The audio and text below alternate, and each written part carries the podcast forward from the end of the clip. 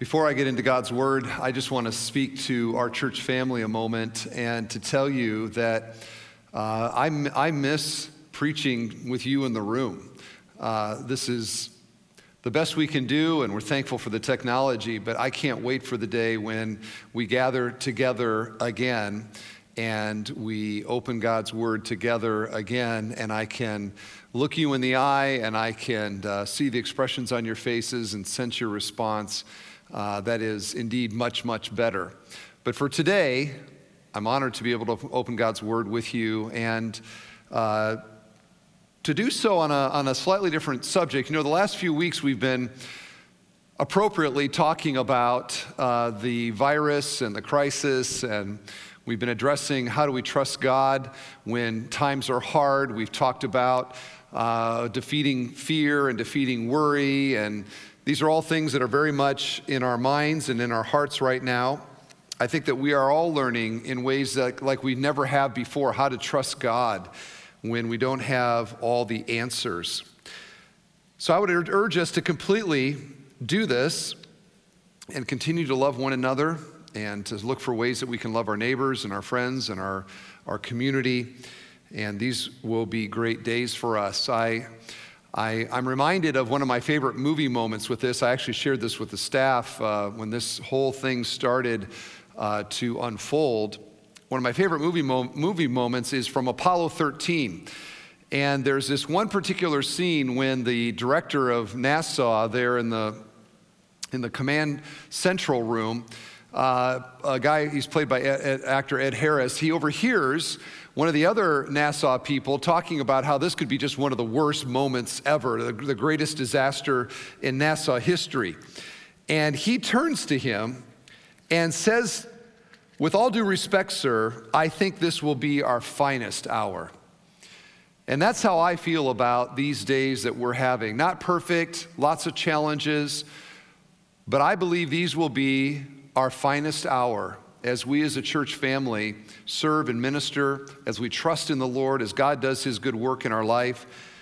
This, I hope, is indeed our, our finest hour. And of course, in that NASA, that's, that's a man speaking of depending on himself and, and self sufficiency. We're going to figure this out. Our hope is in the Lord. I think of the psalm that says, Some trust in chariots, some trust in horses, but we trust in the name of the Lord our God. And may that be our purpose and our direction as a church family. We need this so much as a country right now. We need it as a church to apply the promises of God and, and to trust Him. And uh, to, in a sense, say, with all due respect, this will be our finest hour. And so may God, may God help it to be that. I thought, though, for this week, here we are in the Passion Week of Jesus, Palm Sunday to Easter Sunday. I thought that it would be so good for us to get back onto the rhythm of the, of the Christian calendar and to allow the rhythm of celebration to do for us what it's done for Christians for centuries, which is to remind us of what exactly God has done. We celebrate the incarnation at Christmas. We celebrate uh, his death on Good Friday. We celebrate his resurrection on Easter Sunday. And on Palm Sunday, we celebrate a very special moment in Jesus' life. You know, there was great confusion in Jesus' day about who he was.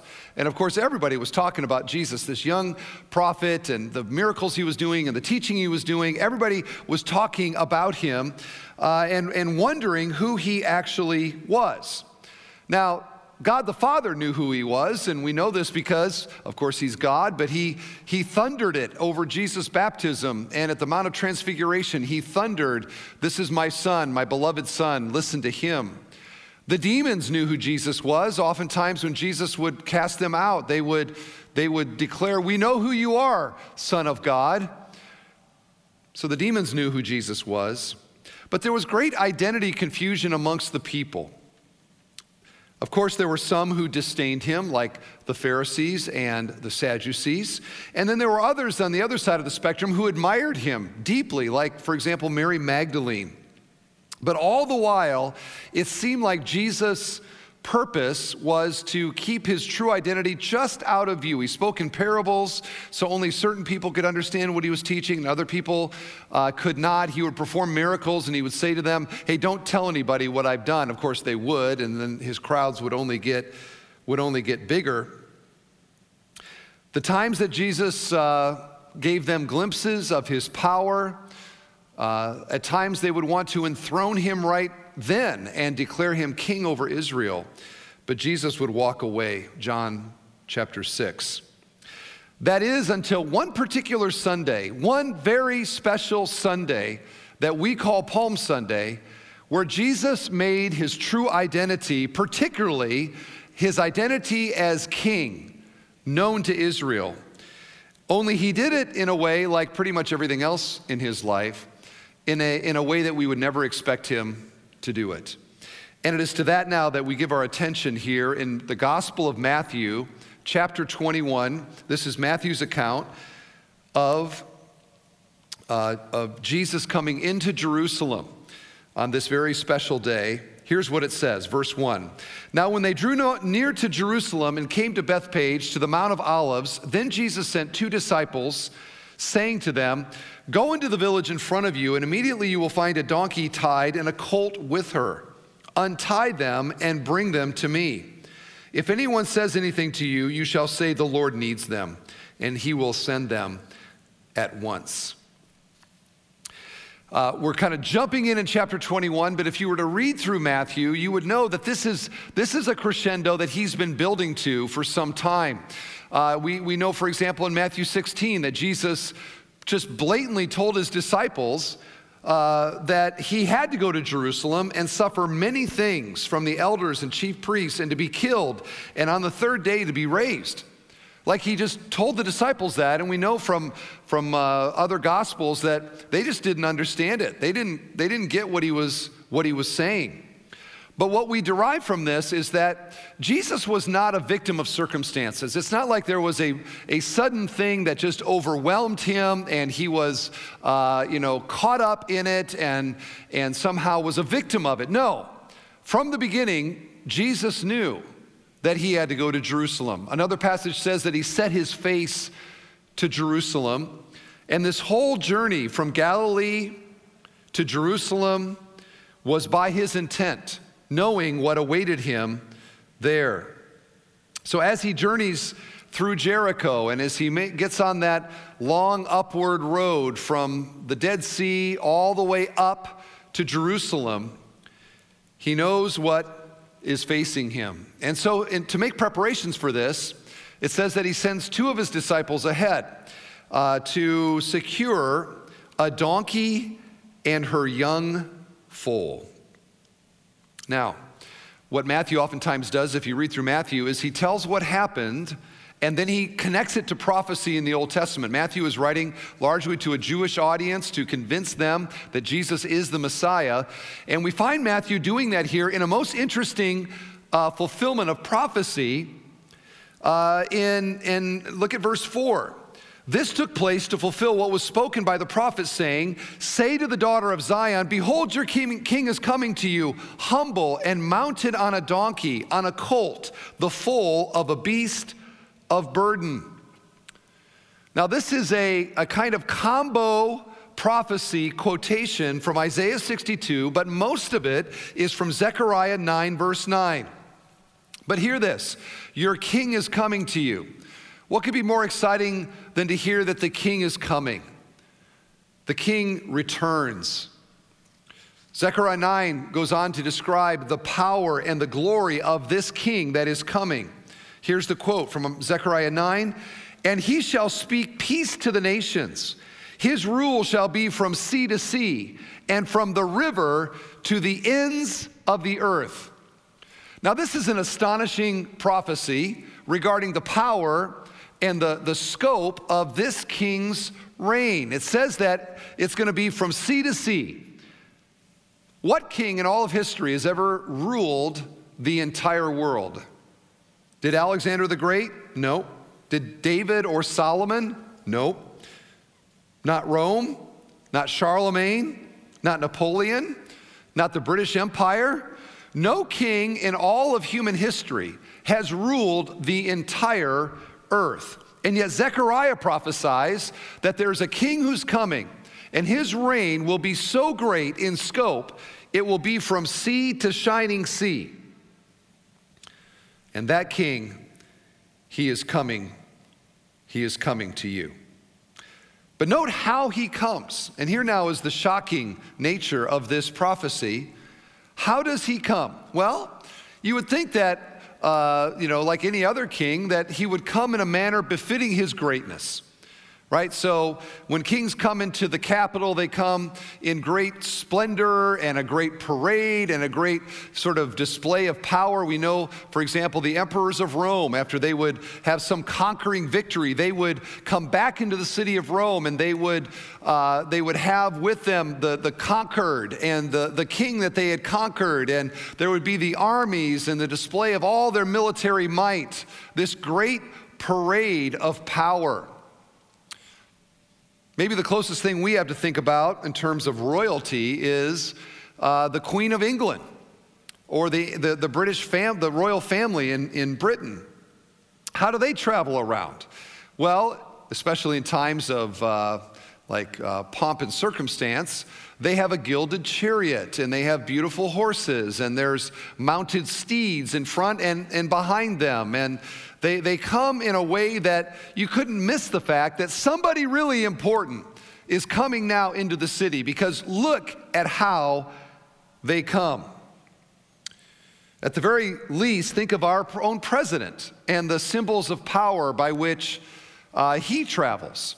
So you have Air Force One, and you have uh, the, the, the, the, presidential limousine, and you have the Secret Service, and you have F 15 fighters on both wings of, the, of uh, Air Force One, and a whole host of other indications that wherever the President of the United States goes, here goes the most powerful person on the planet.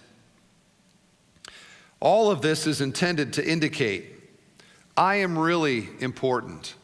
I'm here to rule over you. But Jesus comes into the city in a very different way. He's not on some white stallion, he's on a donkey. And note that Matthew, Matthew says here that there were actually two donkeys. There was the mama donkey and there was the foal. So, at very least, Jesus, go on the, the bigger of the two donkeys. I mean, at least it's a little bit symbolic of your greatness. No, he doesn't even go on the mommy donkey. He comes in on the colt, on the baby donkey. Jesus rides the colt. Now, we ask the question why would he come in this way? Well, he comes in this way as a demonstration of the character of his kingdom. You know, man's kingdom is about power and might, about uh, displays of wealth, and, but not Jesus.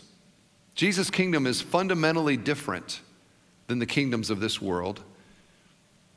He comes in and presents himself as the king of Israel, riding a newborn foal of a donkey. Look at Matthew 21, verse 5. Behold, your king is coming to you, humble and mounted on a donkey. I mean, get this, friends. You realize for, the greatness of that Jesus, of, of his kingship, how the opposite of that is how he's coming in to Jerusalem. This is the equivalent of, of the new president of the United States on Inauguration Day riding into Washington, D.C. on a moped. You go, wait, that doesn't seem right.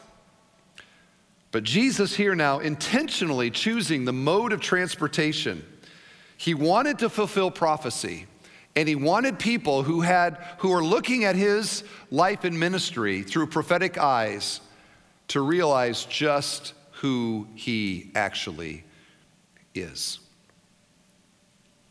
So here now we have the coronation. Look at verse 7. They brought the donkey and the colt and put them put on them their cloaks and he sat on them.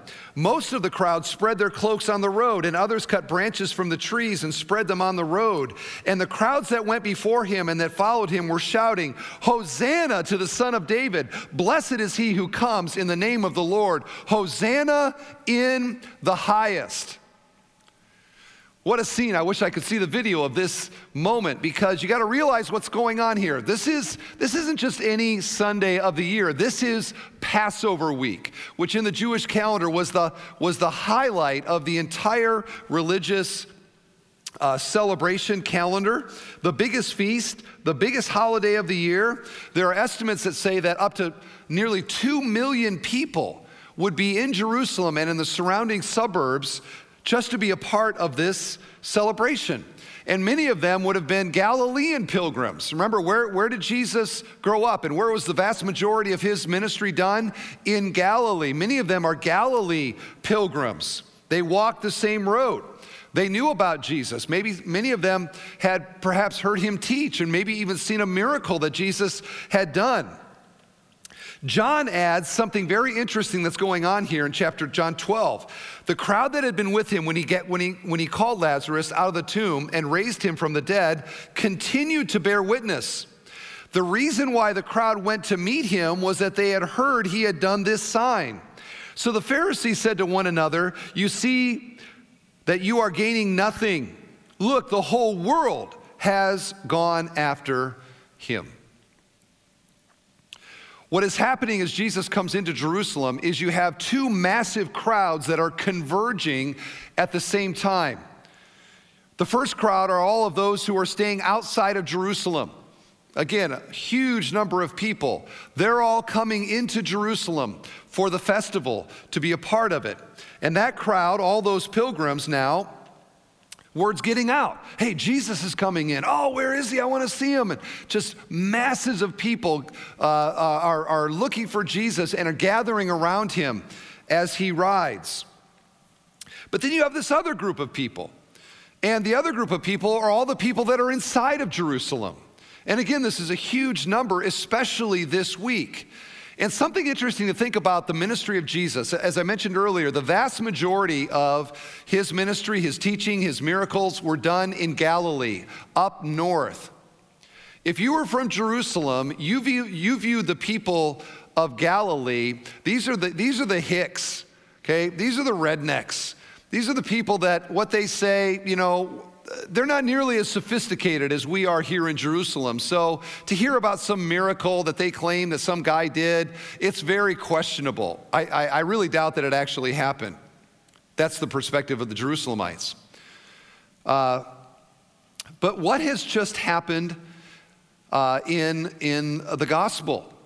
Well, Jesus has just performed one of his greatest miracles, not up in Hicksville He's done it in Bethany. Lazarus was from Bethany. What's Bethany? Bethany is just like right outside the wall of Jerusalem. It's a, it's, you know, kind of like we may talk about the Chicagoland area. You know, eh, Bethany is Oak Park. Bethany is, is, is right there. And what has Jesus done? He raised Lazarus from the dead. And obviously, word spread like crazy that Jesus had done this, not way up north, but right there in Jerusalem. And so there was all of this uh, excitement about, uh, about this miracle right there in the city of Jerusalem. And may it be, if Jesus is coming from Bethany into Jerusalem, that Lazarus himself is walking right there next to the, uh, to the donkey because everybody's talking about here's Lazarus, he was dead. Look, now he is alive. And the energy in this moment is palatable. I mean, think of, think of how this would have been. You have the massive people coming down from the Mount of Olives into Jerusalem following Jesus, and then you have this swelling crowd that comes from the city of Jerusalem to meet him. Now, I don't know if you've ever seen just masses of people that are totally thrilled, but think about like, you know, the, the greatest moment in, in sports history that you would identify where just everybody is going crazy. Or I think about, uh, for example, the, uh, the Cubs parade in downtown Chicago a couple years ago when they world, won the World Series, and now I have many of your attention.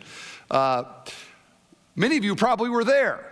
And what did we see as we saw that celebration of the, of the Cubs winning? Total ecstasy, total adulation, total energy, people chanting, people so excited for what? A group of guys that hit a ball and ran fast. What kind of excitement do you think is generated by somebody who literally raises the dead back to life? This is a whole nother level. This is a whole kind of religious fervor. And, and, and so in Jerusalem, they hear this, this shouting and this noise. Again, this is a time where you didn't have like constant white noise interstate in the background. If there was a loud noise, it just came crashing down into the city. And all of a sudden, Jerusalem is in an uproar. What's going on? What's all this noise? And they say, It's, it's Jesus of Nazareth. He's coming into the city. He's the one that raised Lazarus from the dead. And they're like, What? I've got to go see this. And so the, the city just uh, empties out and rushes towards the Mount of Olives, meeting at the same time this massive crowd that's coming down the Mount of Olives with Jesus. What did it look like? Well, here's a, just a brief picture, an artist's rendition of maybe what that would have looked like from the Mount of Olives. If you can just visualize for a moment uh, the, the hillside just packed with people and, and uh, moving like ants everywhere, rushing to Jesus, something like that. So the people who are traveling into the city, they're starting to get it. The people that are coming out from the city, they're starting to get it as well. And the text tells us that maybe instinctively, the people begin to take this moment as a royal moment and they begin to treat Jesus with indications of royalty. What do I mean by that? Well, it says here that they took their coats off and they spread them in front of Jesus' donkey. Now, we would say roll out the red carpet, something like that. But in that day, you took off your cloak and you put it down so that every step of that donkey was indicated to be a very, very important person. The text says that they, they went into the fields and they cut down branches from trees, palm branches from trees, and they began to put those down in front and to wave those as Jesus came in. And on top of that, and perhaps most significantly, these, uh, these Jews reached back into their minds and hearts, back into the Old Testament, back into the Psalms and they draw from the Psalms a royal song. This is Psalm 118. Blessed is he who comes in the name of the Lord. Blessed is he, Hosanna. Hosanna literally means God saves or Savior. Make no mistake what these people were shouting as he came in. They were shouting over him, Savior. Here is the Savior. What a moment this would have been. I mean, if you just imagine this in your mind for a second. I mean, just the, the I mean, the hundreds of thousands of people in a kind of religious fervor as they try to get close to Jesus coming into Jerusalem. This is not an orderly event. Maybe you've seen videos of this where it seems like, you know, everything, you know, they had weeks of preparation and, you know, ropes and, and security directing things, and some people were excited, some people were calm. Get that out of your mind. This was mass chaos. But at the center of the mass chaos is a donkey and the foal of a donkey, and sitting on the foal of the donkey is Jesus. Now, all this leads to the real question what is the point? Why did Jesus do this? Was this just to display how popular he was? We, we know the Pharisees were chafing in this moment and, and literally said, What good is all of our attempts to stop him? Look, the entire world is falling at his feet. Was that the point? Was Jesus just, you know, going to rub their nose in his popularity? Well, the purpose we actually find in the text. Look at Matthew 21, verse 10. And when he entered Jerusalem, the whole city was stirred up, saying, Who is this? And the crowd said, This is the prophet Jesus from Nazareth of Galilee.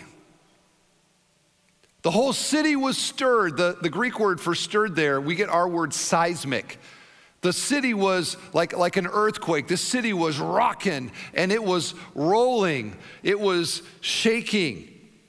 And this didn't happen, you know, quietly for just his followers, sort of like our view of the upper room and the, and the Last Supper. No, this Sunday was an explosion of emotion and fervor and, and publicity and everybody knowing what's going on here and talking, and clearly it was intentional.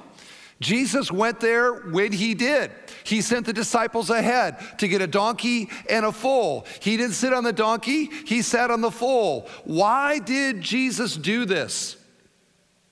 Well, in the words of one commentator, the ride on a colt, because it was planned, could only be an acted parable, a deliberate act of symbolic self disclosure for those with eyes to see, or after the resurrection with memories by which to remember and integrate the events of the preceding weeks and years. Secrecy was being lifted. You know the key to this, uh, this text and the key to understanding Palm Sunday is understanding what he was writing when he came in and the prophecy associated with it. You know, if, if, if uh, this afternoon you look up in the sky and here comes Air Force One over Northwest Indiana, what do you think to yourself? Oh, look, it's the President of the United States. The ride tells you who it is. And 500 years prior to Palm Sunday, a prophet of God said this Here is how you will know that the great king has arrived. He will come to you riding on a donkey. It was a sign. It's just like what the angels did at, at uh, uh, when Jesus was born. They said to the, to the shepherds, Hey, go into Bethlehem, and when you get there, look for a baby that's lying in a manger.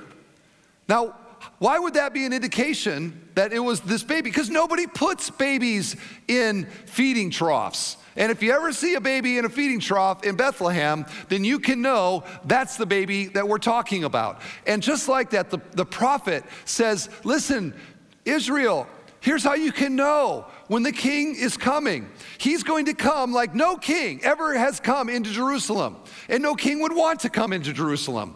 He is going to come to you riding on the foal of a donkey. Kings don't ride donkeys. Now, did the people get it?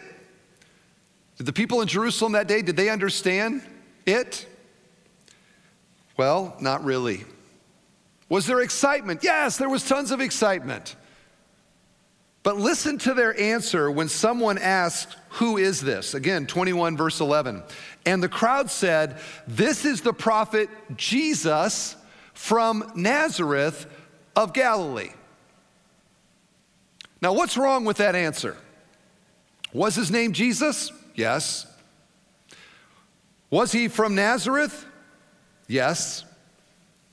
Was he a prophet? Yes. All that is true. What's missing? And what is missing in this confession is the same thing that will be forever in hell. There are going to be billions of people who are going to acknowledge that they missed something about Jesus. They're going to say, I knew Jesus was great, but I didn't know that he was that great. Was Jesus a prophet? Yes, but more than a prophet. Was he a great teacher? Yes, but more than a great teacher. Was he a miracle worker? Yes, but much more than a miracle worker. Who is he? He is King of Kings and Lord of Lords. And that aspect of a true confession of Jesus was missing in Jerusalem that day. Friends, he didn't ride a donkey to announce to them and to us that he was a prophet. He didn't ride a donkey to announce to them and to us that he was a teacher. He rode a donkey to indicate to them and to us that he was the king and to show that the kingdom that he is the king of comes in humility. It comes in servanthood. It, he, come, he came as a savior, as a messiah, so different than the kings of all of history. And for all their excitement, the crowds missed the most important thing that Jesus was telling them.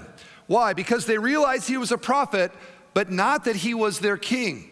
They realized he was a great teacher, but not that he was their king. They realized that he was a miracle worker. I mean, Lazarus is perhaps walking with them, but they didn't realize he was their king. And how do we know that? Because in a few days, in nearly the same spot, with many of the same people watching, this same Jesus on the foal of a donkey will be nailed to a Roman cross and will be murdered at the hands of the Jewish leaders. That ultimate act of love and humility, only hinted at by riding into Jerusalem on a baby donkey. The triumphal entry of Jesus was his final and very public announcement and presentation, and in a sense, offer of himself to the whole nation right there in the biggest possible spot. He is saying, I am the king.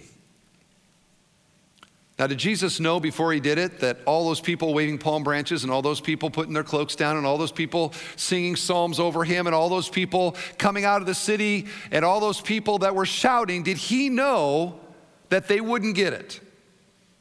And of course, he knew they weren't going to get it. But I believe that Jesus did it for the millions of people who, after this event, weren't even there that day the people that would investigate the life and the ministry of Jesus and the claims of him being the Son of God, Savior of the world, and Messiah. That even looking back, his disciples on the other side of the resurrection would start to put the dots together and realize, oh, that's why he rode a donkey, and to connect it to the Old Testament. Oh, oh, he is a descendant of David. He was born in Bethlehem where the Messiah would be born. He rode into Jerusalem on a donkey.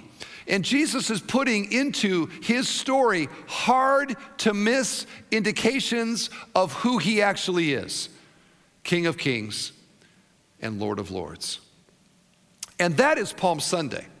Okay, Palm Sunday, is, it about the donkey? No, it's not about the donkey. Is it about the palm branches? No, it's not about the palm branches. Is it about the children that were singing so cutely and sweetly? No, it's not about that. What is Palm Sunday about? Palm Sunday is all about Him. Palm Sunday is about Jesus unmistakably fulfilling the direct prophecy of the Old Testament and saying to Israel, This is who I am. I am the king whose reign shall stretch from shore to shore forever.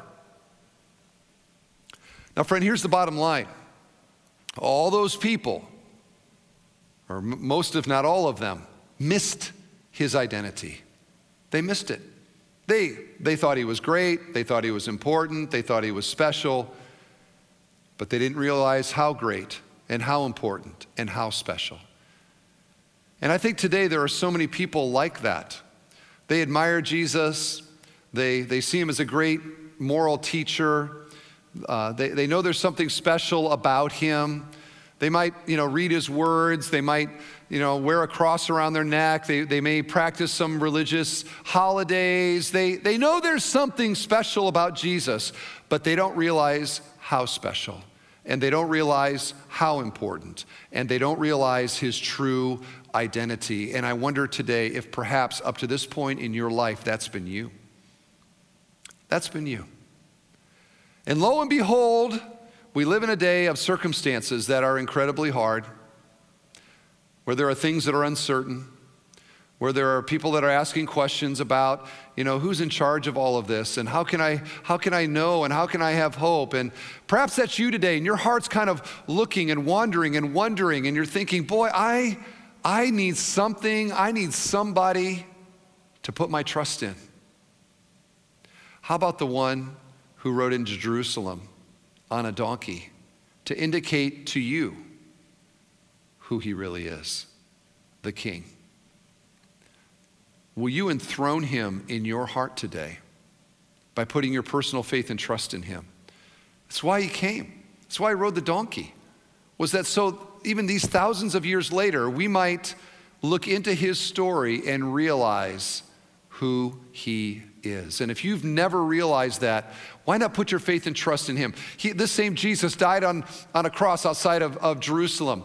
And he said that he was, he was dying for sinners, he was dying for us, and that anybody who believed and trusted in him, he would forgive our sins and give us eternal life. And that message is as true today, and I might add, as needed today as it ever has.